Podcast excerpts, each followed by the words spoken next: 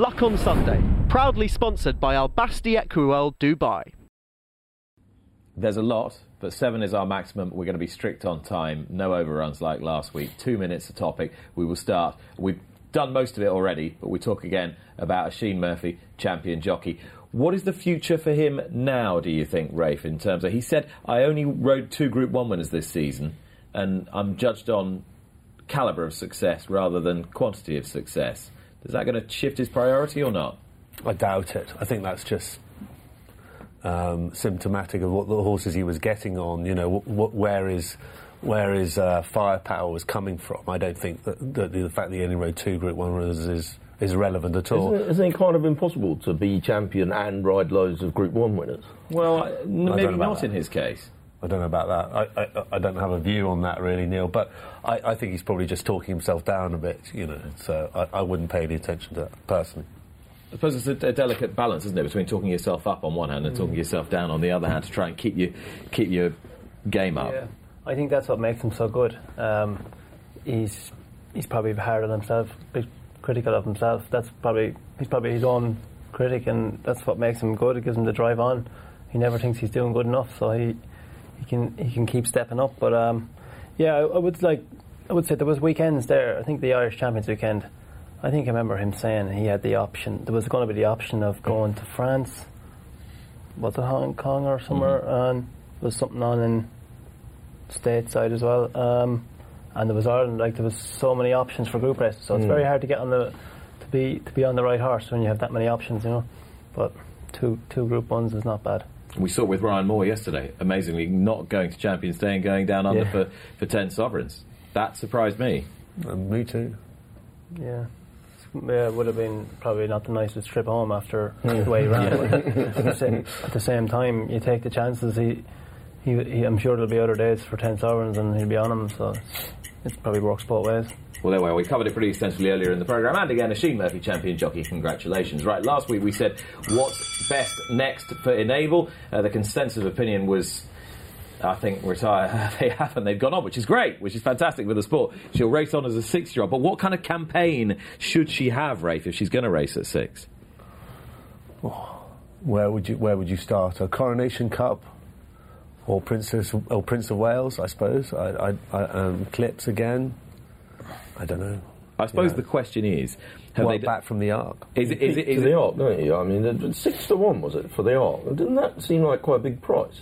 I don't know. It depends. Do you think she can get any better Well, than did she's she been have already? to? She was beaten in it this year, and she was. She might have been beaten in it last year with She wasn't the Sea beaten Class far had- this had year. It wasn't like she was hammered, though, was it? But she was I beaten. So ah, yeah. I, I, I think six to one is a. I don't think it's that generous a price. Mm. I thought it was reasonably tempting as these things go, although it's a long way away. And, and she's a filly that a mare that has to perhaps you know be wrapped up a little bit. And is it conclusively good for the sport that she stays in training? I think so. I think you know, sports about racing horses, and you know, mm. the the more, the greater the strength and depth, the better it is for the sport. So I think it's fantastic. Yeah, I was, I was just as surprised as you. I have to say. Mm. Were you surprised? Yeah, I didn't think, but clearly she came out of it very well, and clearly, you know, she's giving all the right signals to go again, and she can only produce one foal a year. You know, it's not like not like a stallion. It's mm. completely the inverse, and so I, I, I think I think uh, it makes very good sense. In actual fact, you know what she won this year, how much money has she won? As Teddy Grimthorpe mm. pointed out, she still won a million quid the other day. Mm. Exactly. Exactly. What about you, Dennis? Yeah, I think it was it was a shock that she stayed in training. I just presumed, listening to all the papers and everything else, that it, she was definitely her last race, yeah. But it's great, it's brilliant for racing. That um, I think Juddmonte are very good overall for racing. Like even with Frankel, they were good. Yeah. And, um, with yeah, with lots of horses of theirs, they, they tend to keep racing. They don't have to. Um, they could send her to stud. It's great for racing. I think she it was it was unfortunate she got beat. Um, and I do think it was the ground really like you know like um, it was a pity like because she is a superstar and obviously you'd like to see her you'd like to see her unbeaten but um, that's, that's racing, you know. It is. I wasn't that strict on the bell. I told you I wouldn't be. Right, licenses. Joint licenses this week announced by the BHA. You can put more than one name on a license. Several trainers have already suggested that they will do it. Harry and uh, Kira Fry and uh, Claire and uh, Daniel Kubler. Rafe, do you think it's a good idea? Yeah, it was put forward by the NTF, so it was an idea that came from, from the trainers themselves. I, th- I, I don't see any problem in it, with it at all. As a training bu- uh, business, you know, th- th- there is a problem with succession anyway, hmm. and how you, you know, when you get to retiring age, or when you feel you've had enough, whichever hmm. comes first, hmm. how you then get roll that, that Yeah. business on, and this is a way of making that happen, you know, as well. And so I think it's, I think it's only a positive. You know, you know, I'm a long way, hopefully, a long way away from it. But um, if my children don't want to do it, and that's eminently possible, um, what happens next? You know, we'll start with a place and how we then make that work for us. And you think it can work with assistants as well? You've seen it in Australia. That's- Gai that's what I Waterhouse and others have, have moved a, an assistant in to, to share the license. Dennis, is it something you'd ever consider? Um, I don't see why it couldn't work, but uh, personally, for me, uh, not that I'd want to go into partnership. I think I think we look at everyone's scenario is different. Um, I'm lucky enough that I was handed a place to train. Um, I've great support from my parents, and um, not everyone's in that position. So it depends where you're at, and um, don't see why don't see the problem with it why it couldn't work. But personally, it wouldn't be for me. Um, I think it's hard enough to do things as my own boss, but if it could get a bit divided if it was, um, you know, the different opinions.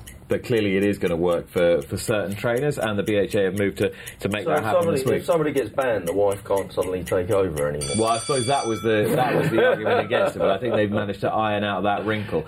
Let's talk about Dundalk because earlier in the programme, Rafe and Neil were talking about too much racing in Ireland.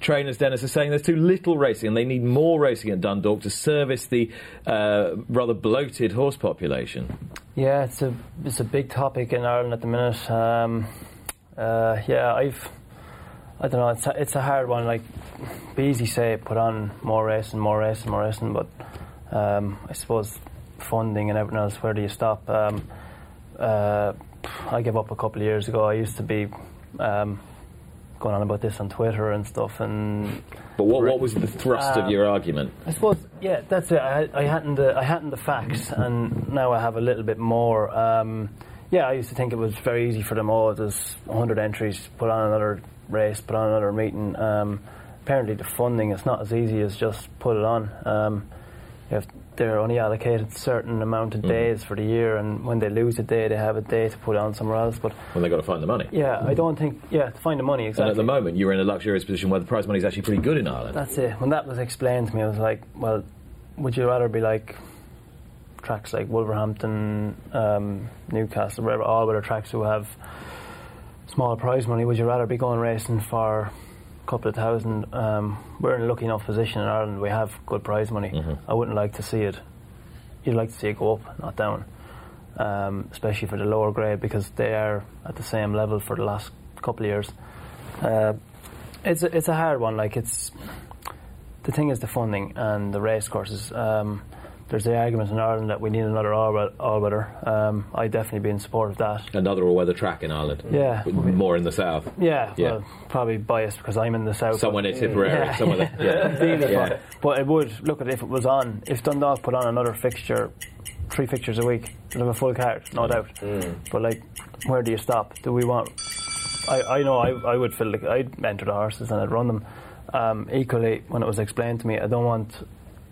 Nobody wants Yeah. racing for not to fifty horses. Sure. It's obviously racing's about the best horses, you know. Aim up, exactly. Um, the TV future now. Uh, Sir Anthony McCoy in the Daily Mail this week, uh, a piece written by uh, Laura Lambert in the Daily Mail, suggested that uh, racing must stay on terrestrial television. We'll talk about this with Rod Street in a bit because there is a delay in signing this new contract with ITV, and I think that they're getting a little bit jittery about that.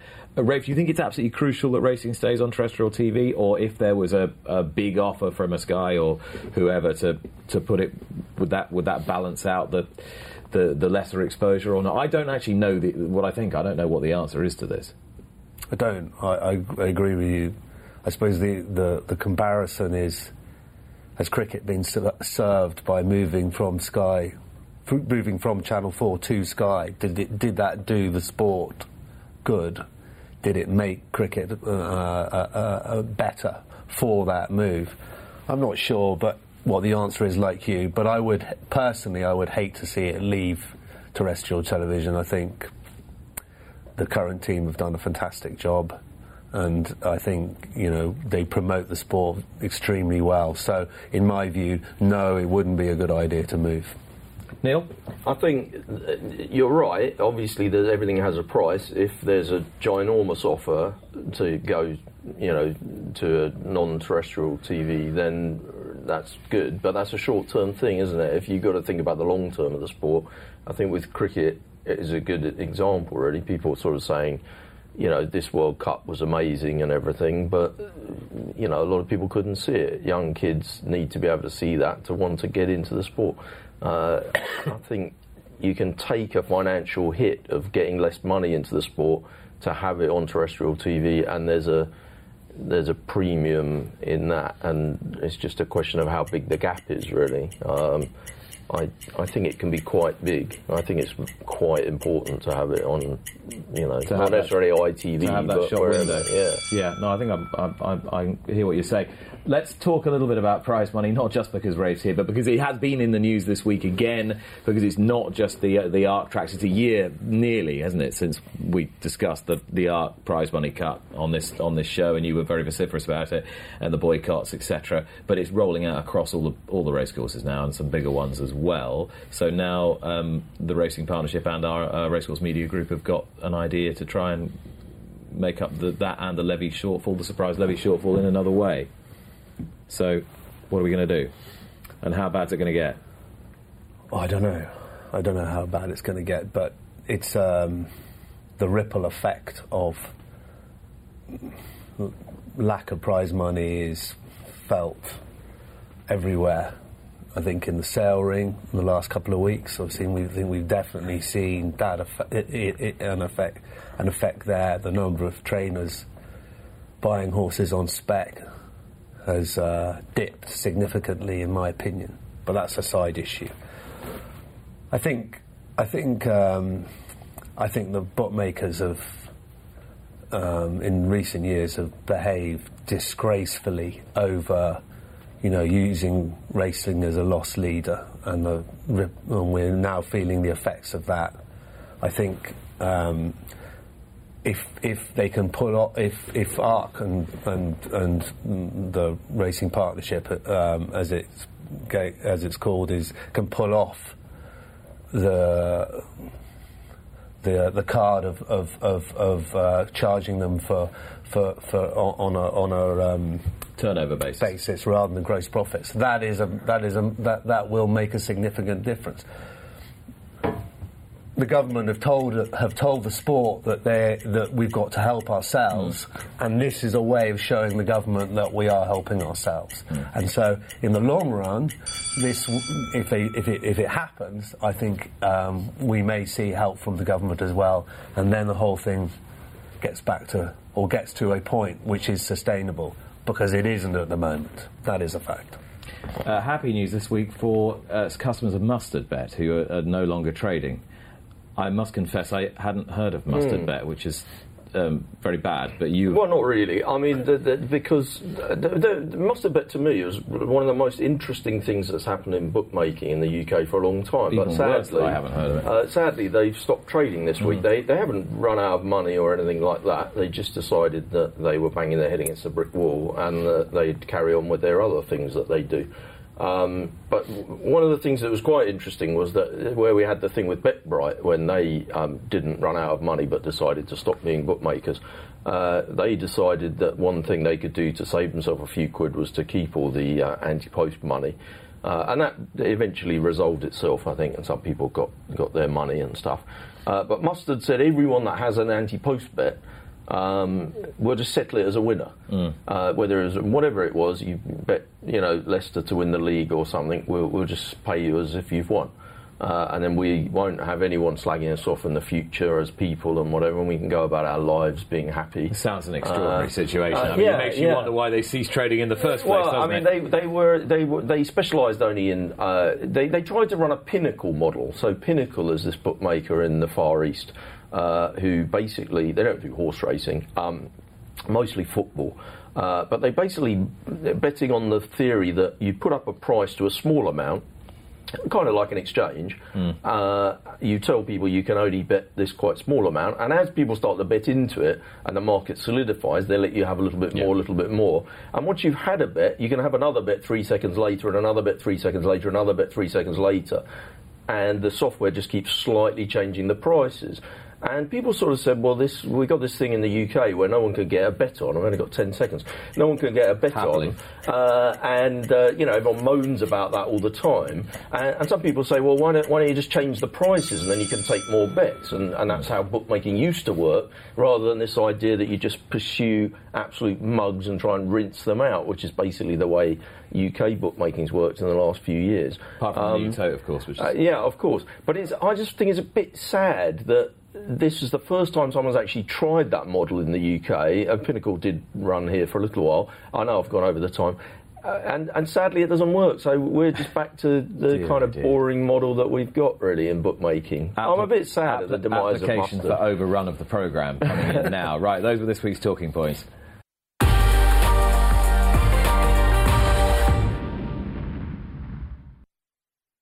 Luck on Sunday, proudly sponsored by Al Basti Equiworld Dubai.